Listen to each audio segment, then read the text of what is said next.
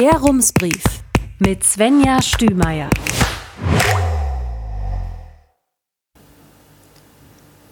Münster, 28. April 2023. Guten Tag. Vor gut zwei Jahren haben sich SPD, Volt und Grüne nach einmal Nachverhandeln auf ihren Koalitionsvertrag geeinigt. Etwa 120 Seiten voller Pläne, die in Münster bis 2025 in die Wege geleitet und umgesetzt werden sollen.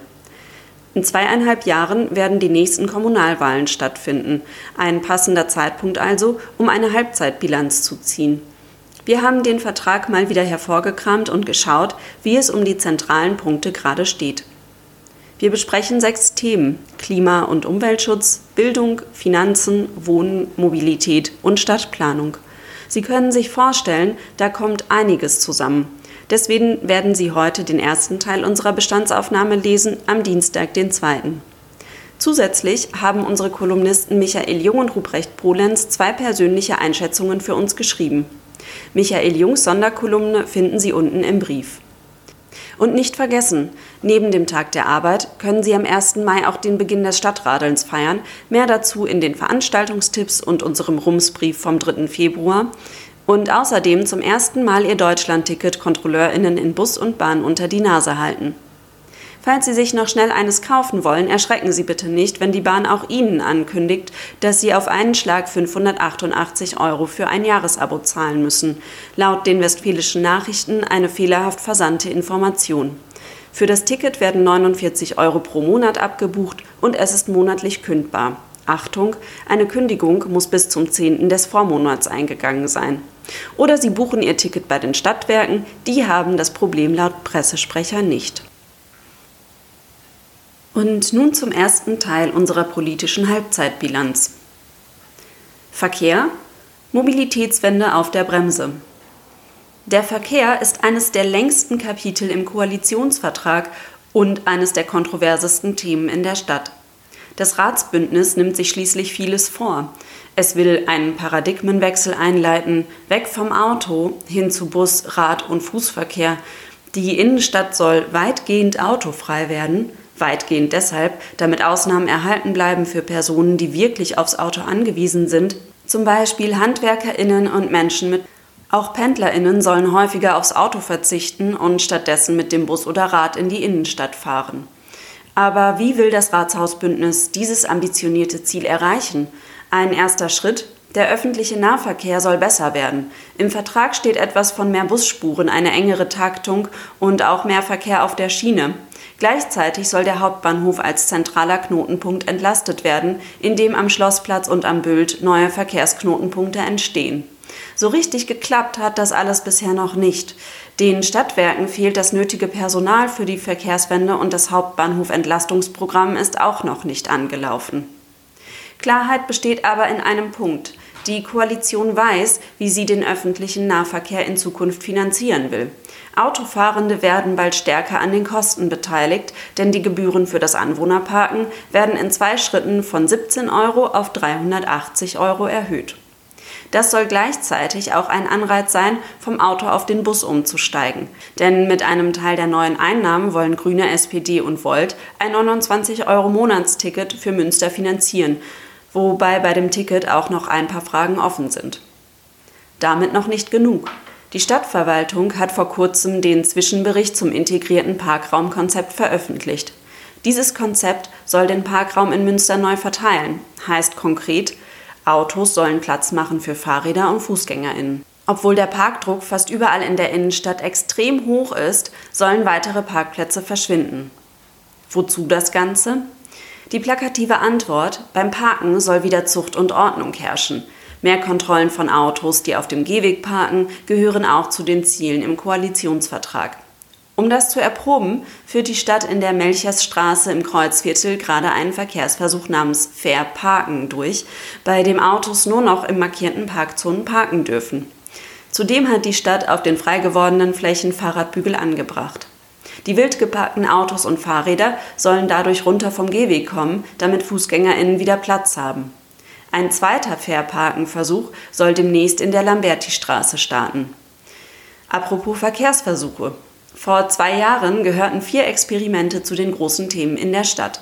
Welche Bilanz die Stadt- und die VerkehrspolitikerInnen in Münster unter die Versuchsreihe ziehen, hat Ralf Heimann am 15. März 2022 aufgeschrieben. Der Schnelldurchlauf an der Kanalstraße passierten durch die Promenadenvorfahrt mehr Unfälle. Die durchgängige Busspur vom Ludgeri-Kreisel bis zum Landhaus war ein voller Erfolg. Die autofreie Hörsterstraße auch und das sogenannte Reallabor an der Wolbecker Straße entwickelt sich zu einem aufwendigen Umgestaltungsprojekt.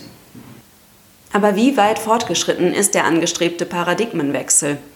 Von der weitgehend autofreien Innenstadt ist Münster noch weit entfernt.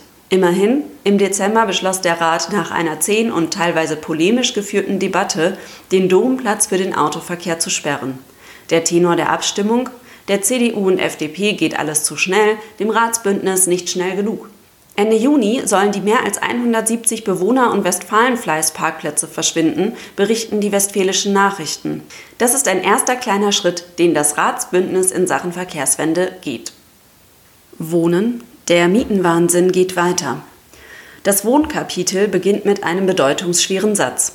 Bezahlbarer Wohnraum ist eine der wichtigsten Zukunftsfragen unserer Stadt. Wenn Sie schon mal innerhalb von Münster umgezogen sind, kennen Sie das Problem bestimmt aus eigener Erfahrung. Es ist nahezu unmöglich, mit einem Durchschnittsbudget eine halbwegs innenstadtnahe Wohnung zu finden. Dazu ein Blick in die Statistik, die dieses Drama veranschaulicht. Von 1000 Mietwohnungen sind in Münster nur drei frei, das sind 0,3 Prozent. Schlimmer ist die Situation nur in München, dort sind zwei von 1000 Wohnungen frei. Tendenz sinkend, denn in fast allen deutschen Großstädten marschiert die Leerstandsquote in Richtung 0 Prozent. Zählt man zu den Glücklichen, die eine der heiß begehrten Mietwohnungen ergattert haben, darf man tief in die Tasche greifen. Laut neuestem Mietspiegel zahlen MieterInnen im Durchschnitt 9,37 Euro pro Quadratmeter. Vor zwei Jahren lag die Netto-Kaltmiete noch bei 8,55 Euro. Das Presseamt erklärt diesen Anstieg übrigens zynischerweise mit der hohen Attraktivität der Stadt Münster. Was hat sich die Ratskoalition aus Grünen, SPD und Volt vorgenommen, um diesen Wahnsinn zu bekämpfen? Die folgerichtige Lösung wäre ja, mehr bezahlbare Wohnungen zu bauen. Das hat der Rat 2014 auch so gesehen und beschlossen, dass jedes Jahr 300 Sozialwohnungen in Münster entstehen sollen. Das ist seitdem auch in den meisten Jahren gelungen. 2022 aber nicht. Im vergangenen Jahr sind gerade einmal 99 Sozialwohnungen dazugekommen. Im PR-Sprech des Kommunikationsamtes heißt das, soziale Wohnraumförderung kommt wieder in Schwung. Wie viele ihre Sozialbindung verloren haben, steht noch nicht fest. Fairerweise muss man aber sagen, Gerade reißt auch der Bund die eigenen Bauziele. SPD-Bauministerin Clara Geiwitz glaubt sich erst im kommenden Jahr dem Ziel von 400.000 Sozialwohnungen anzunähern. 2022 sind nur 250.000 Sozialwohnungen in Deutschland fertig geworden. Der Grund für den Einbruch im sozialen Wohnungsbau? Seit dem Angriffskrieg auf die Ukraine explodieren die Baukosten. Außerdem fehlen Fachkräfte. Ein pfiffiger Vorschlag aus dem Hause Geiwitz ist daher, einfach mit der gleichen Anzahl an Personen auf den Baustellen mehr herzustellen. Dabei hat Münster ja eigentlich ein Rezept, um günstigen Wohnraum zu schaffen. Es nennt sich sozial gerechte Bodennutzung und gilt laut Deutschlandfunk überregional als Vorzeigemodell. Die Stadt kauft Bauland und vergibt die Grundstücke vorzugsweise an Investorinnen, die eine niedrige Startmiete versprechen. Auf diese Weise soll jede dritte Mietwohnung, die in Münster entsteht, sozial gefördert werden. Ein schönes Konzept, aber leider eines mit Grenzen, denn abgesehen von der sozial gerechten Bodennutzung hat die Stadt kaum andere Möglichkeiten, die Bau- und Mietenpolitik zu regulieren und auch ein Konzept, das offenbar nicht überall umgesetzt wird. Im vergangenen Jahr hat ausgerechnet im Bahnhofsviertel, wo bezahlbarer Wohnraum besonders knapp ist, das Proha-Haus eröffnet. Ein Luxustempel mit exakt null Sozialwohnungen, den Ralf Heimann am 20. September im Rumsbrief vorgestellt hat. Mehr Handlungsspielraum hat die Stadt hingegen bei der Bekämpfung von Wohnungslosigkeit. Das Ratsbündnis setzt sich laut Koalitionsvertrag dafür ein, dass jeder Mensch in Münster ein Dach über dem Kopf hat. Vorgabe der Europäischen Union ist, bis 2030 die Obdachlosigkeit abzuschaffen. Ein Wahlversprechen hat das Bündnis im Juni 2022 umgesetzt. Die Stadt hat ein Arbeiterwohnhaus am Domplatz errichtet. Eine Unterkunft für Berufstätige ohne eigenes Zuhause. Außerdem wollen die Koalitionsparteien bestehende Hilfen für Wohnungslose weiter ausbauen, was notwendig wäre, denn bislang hört man aus dem Haus der Wohnungslosenhilfe und dem Gertrudenhaus, dass die Unterkünfte an ihre Grenzen stoßen. Klima und Umwelt. Klingt gut, dauert lang. Das Ziel der Klimaneutralität bis 2030 hat für uns höchste Priorität, hat die Rathauskoalition ganz zu Beginn ihres Vertrags formuliert. Klima- und Umweltschutz ist eine sektorübergreifende Aufgabe, weswegen es nicht möglich ist, alle Maßnahmen hier zu bewerten. Ein paar Versprechen haben wir uns etwas genauer angeschaut. Die Kurzform lautet, Vieles hat seinen Weg in die Politik und die Verwaltung gefunden. Beschlüsse und Anträge sind schon einmal was. Die Umsetzung ist in vielen Fällen allerdings noch eine Vision oder gerade in der Mache. Und etwas ausführlicher? Flächennutzung, bloß nicht den Überblick verlieren. Die Frage, wo was gebaut werden darf, spielt an mehreren Stellen im Koalitionsvertrag eine Rolle, insbesondere mit dem Blick auf Grün- und Freiflächen und auf den Ausbau sich erneuernder Energiequellen. Eine Antwort darauf zu finden, ist ziemlich komplex und vor allem, sie existiert noch nicht. Was man zum jetzigen Zeitpunkt allerdings sagen kann, man diskutiert darüber, wie Flächen in Zukunft genutzt werden sollen und dürfen. Im Moment geht es zum Beispiel um das sogenannte integrierte Flächenkonzept. Den Ausdruck finden Sie zwar nicht im Koalitionsvertrag, das Instrument soll allerdings einige Forderungen daraus einbeziehen. Ein Beispiel Solaranlagen entlang von Bahntrassen. Im September haben Verwaltung, Politik, Fachleute und schließlich die interessierte Öffentlichkeit im Idealfall ein tolles Konzept auf die Beine gestellt, das aufzeigt, wie städtische Flächen nachhaltig genutzt werden. Dass dabei Konflikte auftauchen, liegt auf der Hand. Wohnraum fehlt, wirtschaftliche Flächennutzung hat finanzielle Vorteile, Energiequellen sollen ausgebaut werden, Grünflächen sind wichtig fürs Stadtklima und dann brauchen wir ja noch Platz, um Lebensmittel anzubauen. Teils unterschiedliche Interessen stoßen aufeinander, die nun in kurzer Zeit abgestimmt werden sollen.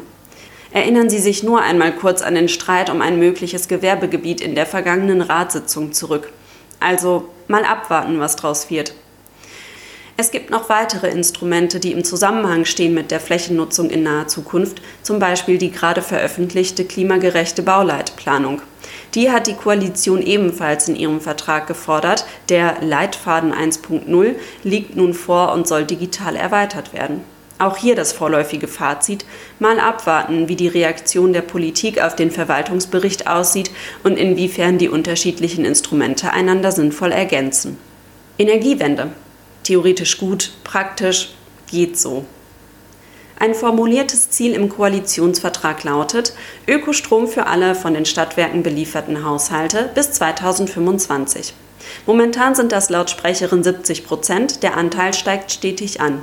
Denn wer einen neuen Vertrag abschließt oder den bestehenden verlängert, erhält nur noch Ökostrom. Allerdings werden momentan fast 90 Prozent davon zugekauft, womit wir bei einem weiteren Bestreben der Rathauskoalition wären. Bis 2030 sollte der ausschließlich grüne Strom hier in Münster erzeugt werden.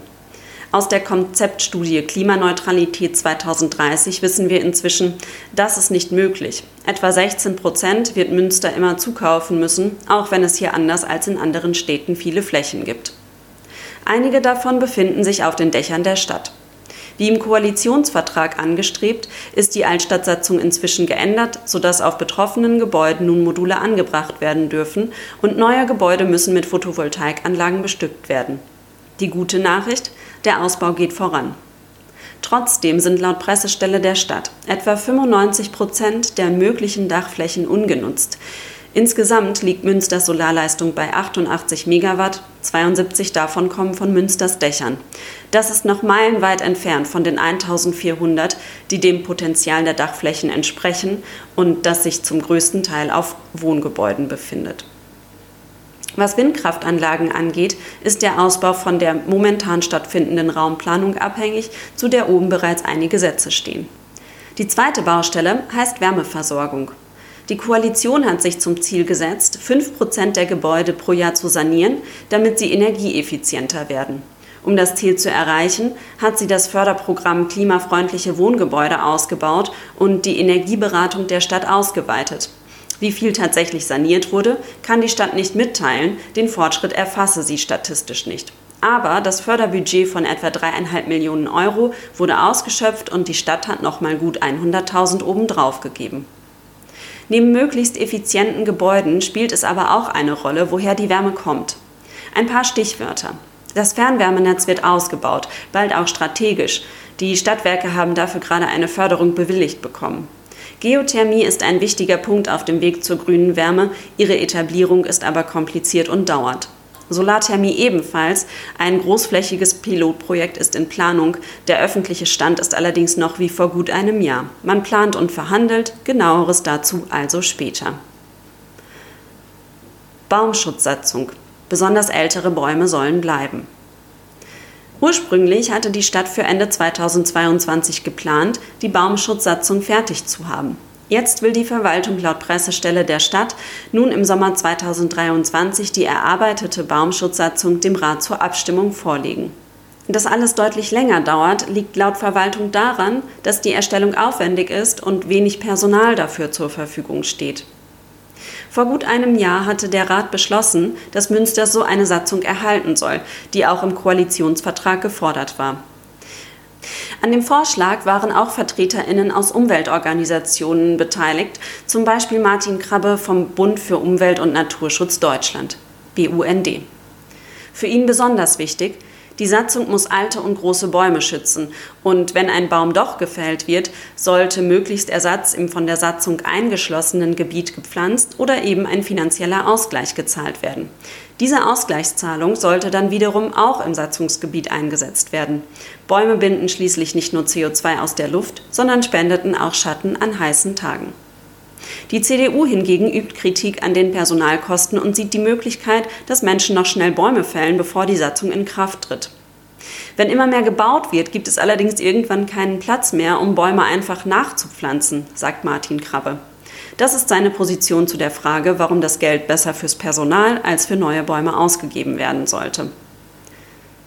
Klimarelevanz. Transparenz in der Verwaltung. Grüne, SPD und Volt wollen etablieren, dass Rat und Verwaltung die Klimarelevanz ihrer Entscheidungen prüft. Ein solcher Indikator ist zwar kein direkter Klimaschutz, würde allerdings das Bewusstsein für die Klimafolgen von Maßnahmen erhöhen. Und man müsste sich damit zwangsläufig auseinandersetzen. Schon vor den Kommunalwahlen gab es einen Antrag der Grünen, der liegt seitdem allerdings bei der Verwaltung. Für die klima- und umweltpolitische Sprecherin Leander Pretzel zeigt das, der Oberbürgermeister unterstütze konstruktive Arbeit am Klimaschutz bisher nicht. Die Verwaltung schreibt auf Anfrage, dass es zeitgleich noch drei ähnliche Ratsbeschlüsse gab. Auf der Grundlage wurde intern viel abgestimmt und erprobt. Es gibt jetzt eine Anwendung und die wiederum soll voraussichtlich ab Ende 2023 zwei Jahre lang getestet werden. Herzliche Grüße, Svenja Stümeier. Rums, neuer Journalismus für Münster. Jetzt abonnieren. rums.ms